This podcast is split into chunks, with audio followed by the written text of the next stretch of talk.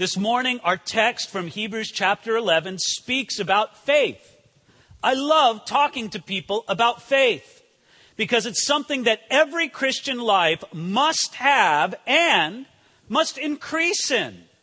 You, you don't know what liberty it gives to a preacher to say, I'm going to talk about something that applies to every person in this room because it doesn't matter how many years you've walked with Jesus Christ, whether you're just at the beginning of your walk with God, or whether you've advanced very far, or whether you've yet to come into the kingdom. You need faith. And you need more of it. And God wants to speak to your life about it now. Now, at the end of Hebrews chapter 10, the writer of the Hebrews quoted an Old Testament passage, Habakkuk chapters 2, chapter 2, verses 3 and 4, and especially he focused on that line in verse 4 where it says, the just shall live by faith. That's a very important phrase. It's quoted three times in the New Testament from the Old Testament book of Habakkuk. It's quoted in Romans chapter 1. It's quoted in Galatians chapter 3. And it's quoted in Hebrews chapter 10. So remember that phrase, the just shall live by faith. But it's entirely reasonable for a person to ask, what's faith? How do I live this life of faith? Yes, it's one thing for us to say, the just shall live by faith. You should and must live by faith. But what does that even mean? And the writer of the Hebrews says, I'm glad you asked that question. So let me take chapter 11 to explain to you both what faith is and then to show you how, on a very practical way, faith works out in the life of the people of God. So, first, let's talk about what faith is, verses 1 and 2 of Hebrews 11. We read Now, faith is the substance of things hoped for, the evidence of things not seen. For by it the elders obtained a good testimony. Number one, faith is substance. There is something substantial to faith. Let me see if I can explain to you what faith is the substance of and how it is connects to the things that are hoped for, as he explains there. We interact with the material world because of senses that we have. You have the sense of sight. Of course, you also have the sense of touch, the sense of smell, the sense of hearing. But wouldn't you say that the predominant way that we interact with the material world around us is by the sense of sight? It's not the only way, but it's the predominant way. I would say this that not only is there a material world that we live in, which is obvious to every one of us, but we also live in a spiritual world. We live in a world where there are realities that are non material. There it is, a spiritual realm. There is a work of the Spirit that happens around us. Faith is the sense by which we interact with the spiritual world. It's like the sight that enables you to interact and work with the spiritual world just as much as your physical sight helps you to interact with and work with the material world. So faith is the substance of what? Of things hoped for. In other words, if you have it in your hand, you don't need faith for it. Faith is for things that you don't yet have, that you don't yet possess, that aren't yet evident in what we might call the material world. It's the evidence of things hoped for, the, excuse me, it's the substance of things hoped for, the evidence of things not seen. And, notice what he says in verse 2 by it, the elders obtained a good testimony. Faith has a work that it does in our life. It makes a difference in your life whether or not you have faith or you don't have faith. And that's why we should be a people of increasing faith, that our faith grows, that our faith deepens, and God wants to do that work in our life. It worked that way in the life of great men and women in the past of God's dealing. That's why he says there, for by it the elders obtained a good testimony. Other people have lived by faith, and so can you. Now he goes on here, verse 3 to describe. By faith, we understand that the worlds were framed by the word of God, so that the things which were, are seen were not made of things which are visible. Now notice this. He says that by faith we understand things that we weren't around to see. There's not a single person in this room, as old as you might be, who is around to see the creation of the world. Yet nevertheless, we know that Genesis chapter 1 tells us that in the beginning, God simply said, Let there be light. In the ancient Hebrew, it's more like this Light be. And there was light. In other words, God said it, it happened. How do we know that? We don't know it because we were there to see it, but we know it by faith because God's word specifically describes it for us. I know what some people immediately think. They might think, that's very unreasonable to believe that. Friends, let me tell you about the relationship between faith and reason. I do not believe that faith contradicts reason in the slightest. Faith may go beyond reason, but it doesn't contradict it. No, actually, God does not want us to take what you might call a blind leap of faith, where you just say, well, I hope there's something out there. I'll leap and maybe I'll find it. No, no, what God wants to do is God wants us to take steps of faith, but they are informed steps of faith, informed by the reliability of God's word and the testimony that he gives us in his word. So not blind leaps of faith, but actually rational steps of faith based on God and his own reliability. So we understand this. As verse 3 says, we understand that God created the world and that God is a creator. Now, friends, again, that's not against reason. It's an entirely reasonable and rational statement to say this. How about this? That the greatest um, system that our world has ever seen was designed by a great engineer. D- does that take great intelligence? No, it's a very reasonable, rational statement. How about this? That the design of creation has an intelligent designer behind it. This is entirely rational, entirely reasonable. It's something for us to understand. And so oftentimes, the conflict that there is in our modern world between science and between scripture or uh, spirituality, I think sometimes that conflict is unnecessary. Let me explain to you why. I think that we as Christians, we should be very happy about science. I, I have to say, I'm very happy to live in a scientific technological age. I benefit from it every day. So do you. We're very happy about that. Yet, nevertheless, we also understand this that God created us with the ability to investigate and to know science. Let me give you this idea from Proverbs chapter 25, verse 2. It says this It is the glory of God to conceal a matter, but the glory of kings is to search out a matter. I relate that verse to scientific inquiry in this. It's as if God has planted all throughout the cosmos His wisdom, His principles, His design, His engineering expertise. He conceals it throughout all of the cosmos. And then He says to mankind, He goes, You come on out and figure it out. I've concealed it. You seek out after it.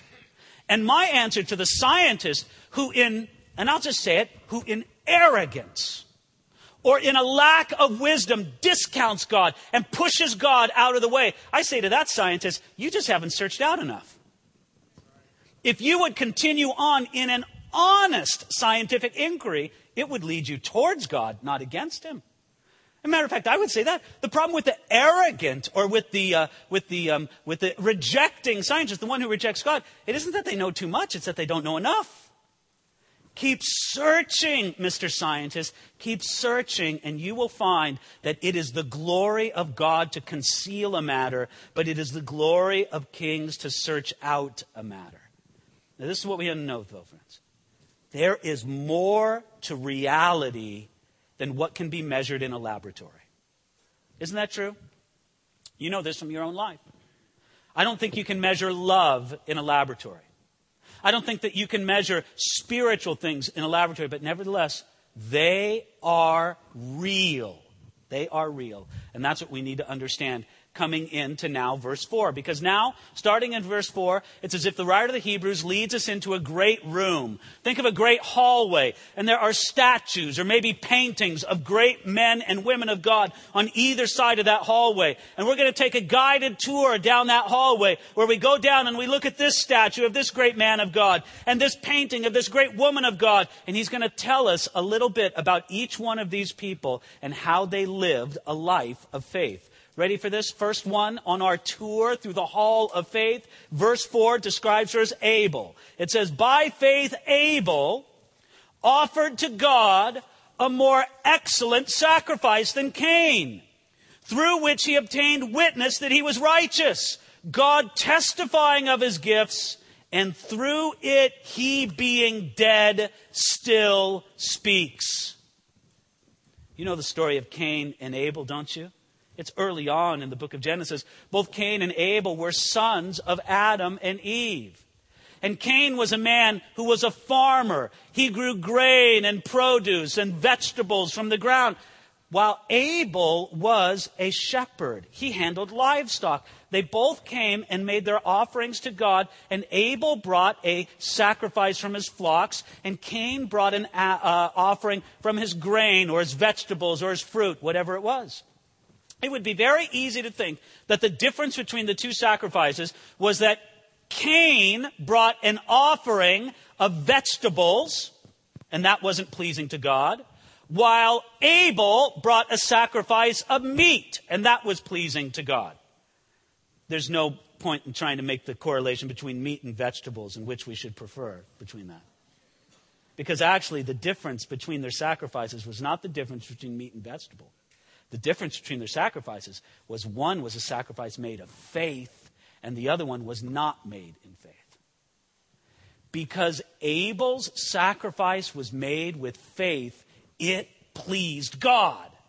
Cain's sacrifice was made without faith, and it did not please God. Right off the bat, the writer of the Hebrews wants us to know that you can perform religious rituals, but if you don't perform them in faith, they're meaningless before God.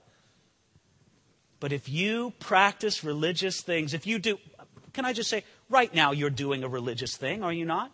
You're here at church on a Sunday morning. That this is a religious practice or a custom or something that you do. If you do it with faith, God honors it and will bless it unto you. Now, another thing to examine in this is think about Abel. What reward did Abel get immediately on this earth? Nothing. He was killed his reward was in the life to come because it says very plainly there in verse 4 God testifying of his gifts, and through it he being dead still speaks. He was killed. He suffered in this life, but Abel was able to know and see to a life beyond and in it, he still speaks to humanity and to all of creation about the importance of faith. That's Abel. Let's take a look at the next one. Verse 5 and 6 speak, us, speak to us about Enoch. Here we go.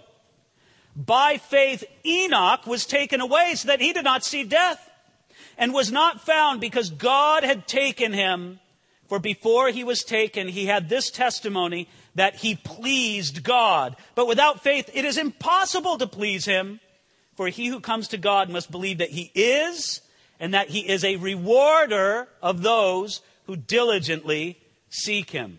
Notice this verse 5 says, By faith Enoch. Enoch is one of the mystery men of the Old Testament. He gets a whopping three verses, maybe four in the Old Testament. That's it. That's all he gets. Just a few verses in Genesis chapter 5. But this is what one of the verses says about Enoch. It says that Enoch walked with God and he was not, for God took him. Ladies and gentlemen, that's just plain strange. Enoch was so pleasing to God in his life and his walk. I'm not trying to say that he was perfect, but he just lived a life that was so pleasing to God, so much in communion with God that God said, you know what, Enoch, you've started your walk here on earth. Why don't I just take you up into heaven and we can keep on walking together in heaven? He just took him right on up. I would love to be Enoch, would not you? would not you love to li- live a life so close in fellowship with God, so much in this communion of faith with Him that He simply just said, Come on up, David. Come on up. Why don't you come and live with me up in heaven? Now, in Genesis, it does not specifically say that Enoch had faith. Nevertheless, it says that Enoch pleased God. And now the writer of the Hebrews wants us to know in verse 6 that without faith, it is impossible to please God. How do we know that Enoch had faith? Because he pleased God. And if you want to please God, which by the way, you should want to please God, this is the fulfillment of your purpose in life. It's not fundamentally to please yourself, but if you live your life to please God first, you'll find the fulfillment in life that you were created for. To please God takes faith. You cannot please God unless, notice what he says in verse 6. He says, You cannot please God unless you know that He is, that God exists, and He is a rewarder of those who diligently seek Him. First, you got to believe that God exists. If you don't believe that God exists, why don't you talk to him about it? And he'll tell, he'll reveal himself to you. You say, well, what, I, I, I got to know that he exists before I talk to him. Really? Why don't you just try it? Why don't you just talk to him? Why don't you just seek after him? Why don't you just come to God and say, God, I'm not absolutely convinced, but based on what other people tell me, I think you might just be real. Would you reveal yourself to me? If you diligently seek God, He will reward you. That is a promise in God's Word. First, you believe that He is, then you believe that He rewards those who seek after Him. That was the testimony of Enoch's life. Now let's go to a third person, Noah, in verse 7. By faith, Noah being divinely warned of things not yet seen, moved with godly fear, prepared an ark for the saving of his household, by which he condemned the world and became heir of the righteousness which is according to faith. Here's Noah. He exercised faith, verse 7, in that he was divinely warned of things not yet seen. What had Noah not yet seen? Rain. I know it sounds very strange to our ears, and I'll admit it sounds strange, but this is what the Bible says in the book of Genesis that before the flood came in the days of Noah, it had not rained on the earth as we know rain. And therefore, when God told Noah, it's going to rain, prepare for the flood, Noah said, it's going to do what? He didn't really understand this business of water coming down from the sky, but this is what he said. He said, God, I don't have to understand it. You don't have to prove it to me. You said it. I'll believe it and I will act upon it. Because what did Noah do? Verse 7 tells us that he built an ark. You see, that's where faith comes down to reality. When you do something in light of your faith. And not just something small. Noah didn't say, God said it's going to rain, so I'm going to buy an umbrella. No, God, you told me to build an ark, and even though I've never seen rain, with the eye of faith, I'm going to believe you and believe your promise, and I am going to obey you. That's exactly what Noah did. He prepared an ark, and it says there in verse 7 that he condemned the world. How did he condemn the world? We don't really know. People love to conjecture. And isn't it true with this feature film that's going to come out in some months? That there is some big film starring Russell Crowe and I, I, don't know who else, about the life of Noah. And I, I don't know what to make of these movies. I suppose sometimes they're good. Look, honestly, anything that gets people thinking about the Bible, I'm in favor of. Anything that'll treat it seriously. And I hope this movie treats it seriously. But nevertheless, it's supposed to be this life about Noah. And I wonder how they're going to uh, picture him as being someone who condemned the world. I don't think Noah condemned the world by screaming at the world. I think it's probable that Noah condemned the world by simply living a righteous life of faith. And, ladies and gentlemen, that is condemnation to the world. I heard a story, and it's certainly not my story. I heard it second or third hand, so I can't even vouch for its reliability. But I'll just tell you too as a story, and perhaps it's true. It's a story about a real person, about Billy Graham. Well, anyway, the story goes like this There was a man playing golf one day with Billy Graham. and he plays these 18 holes of golf with Billy Graham, and this particular man was not a believer. He wasn't a follower of Jesus Christ. He gets off the 18th green and he's so angry. He takes his clubs and he throws them in the trunk of the car and he's very angry. And a friend sees him in the parking lot of the golf course and he goes up to him and he's kind of concerned. Now, the friend is a believer, but the man who just played 18 holes with Billy Graham was not. And he said, Hey, what's wrong? You know, why are you so upset? He said, I just played 18 holes of golf with Billy Graham, and all he was doing the whole time was just cramming religion down my throat. Man, I hate that.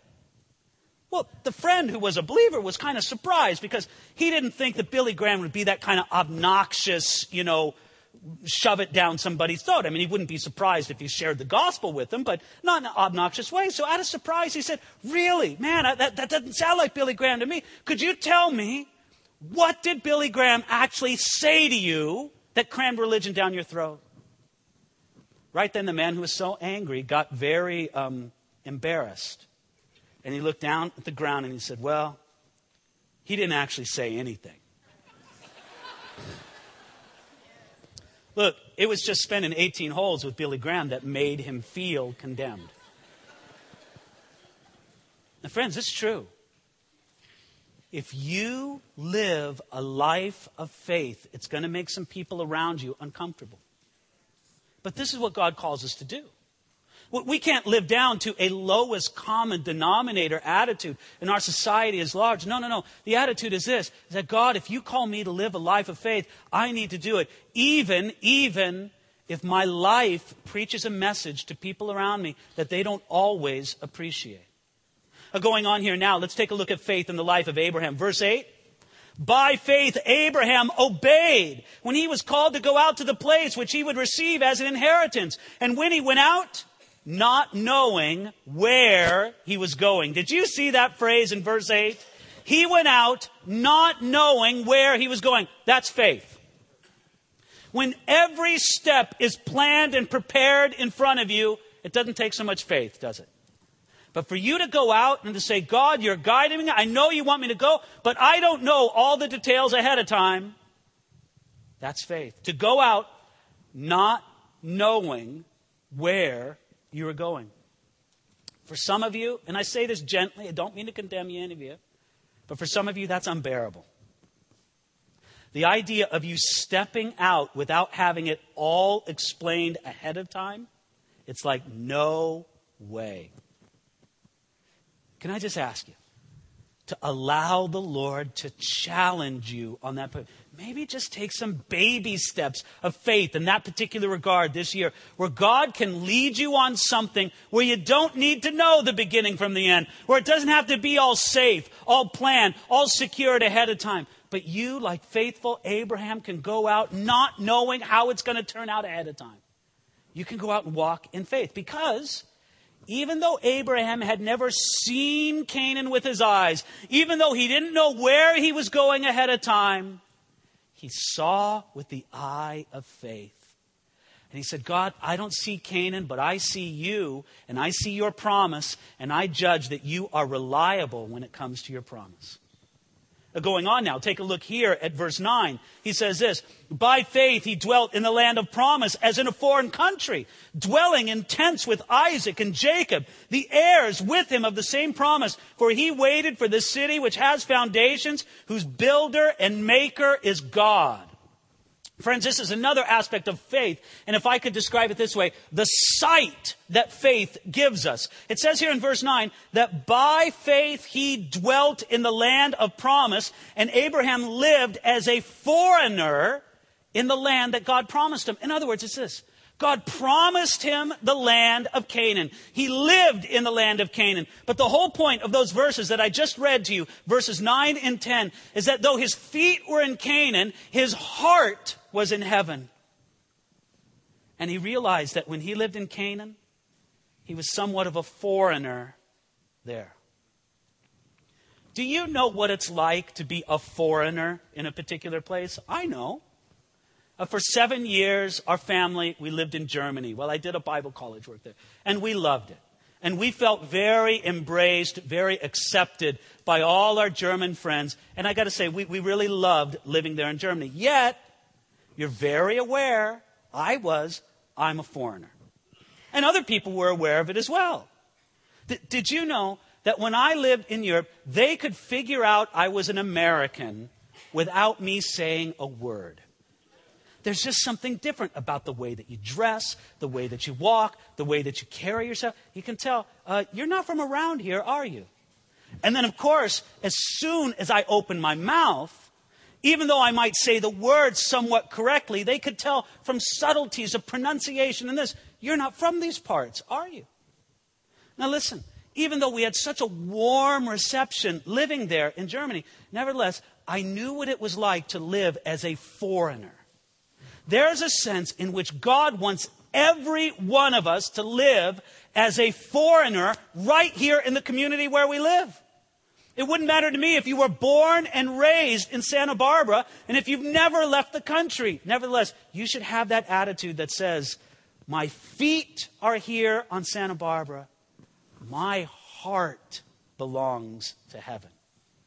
By the way, I think both aspects of that equation are important. It's not just to say that you live in heaven, some airy, fairy, kind of weird spiritual existence. No. Your feet are on earth. You live here in Santa Barbara, but your heart your heart belongs to heaven, as it says here. Look at verse 10. It's exciting. He says, He waited for the city which has foundations, whose builder and maker is God. It's as if He said, God, I thank you for what you've given me on this earth. It's wonderful. But even the greatest things on earth doesn't compare to what I see with the eye of faith for eternity in heaven to come.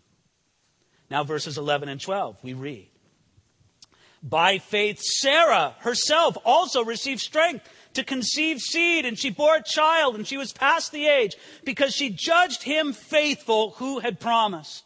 Therefore, from one man, and from him as good as dead, thanks to Abraham right there, boy, that's quite a compliment, and him as good as dead, were born as many as the stars of the sky in multitude, innumerable as the sand which is on the seashore. Do you know the story about Abraham and Sarah and how they had a baby? Abraham and Sarah could not conceive children their entire adult life. And then they went into their elderly years. They were very old. Sarah was somewhere in her 90s. Abraham was something like 100. And God came to them and said, Guess what? You're going to have a baby. What a shock that would be, wouldn't it?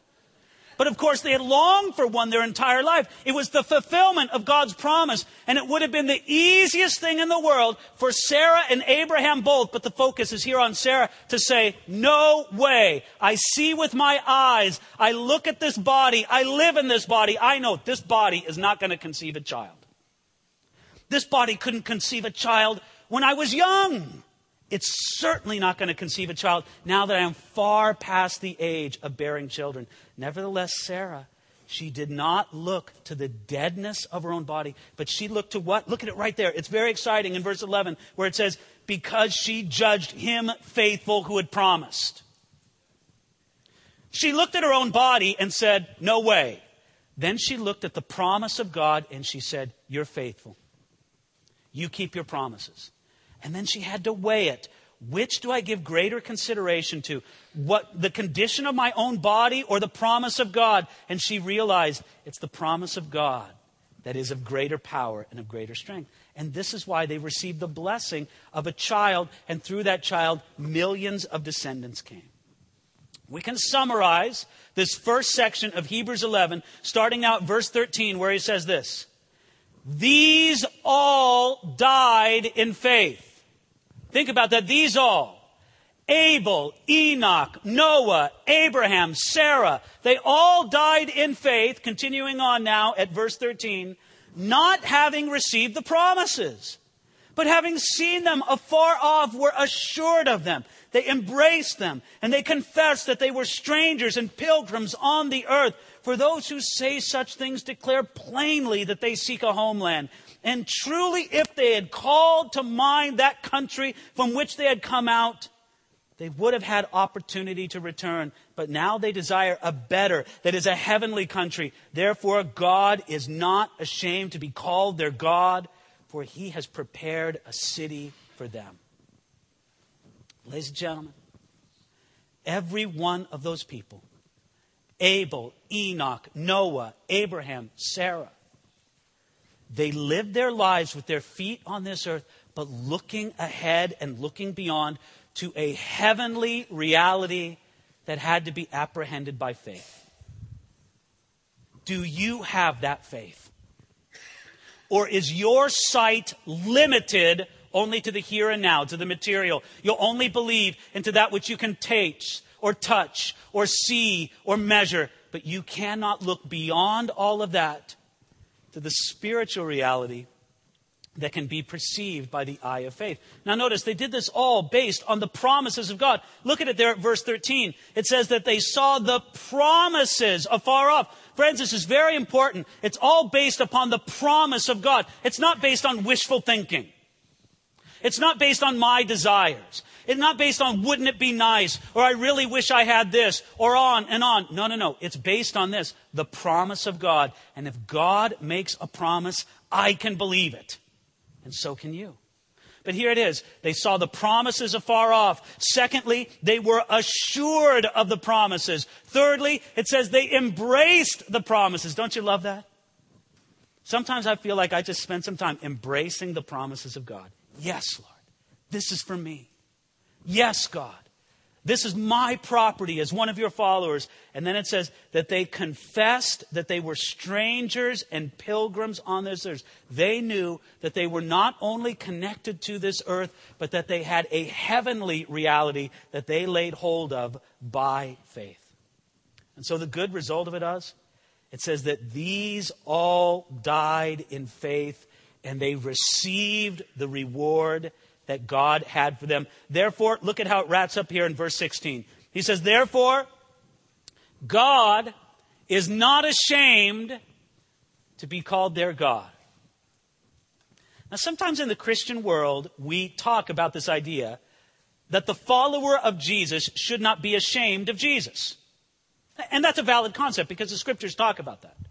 Paul said, I'm not ashamed of the gospel. Jesus said, if anyone is ashamed of me, I'll be ashamed of them on that day. So yes, we have, we understand this idea that we should not be ashamed of Jesus. And I would hope for everybody in this room, you would say, no, I'm not ashamed to be counted a follower of Jesus Christ. But this is an entirely different idea.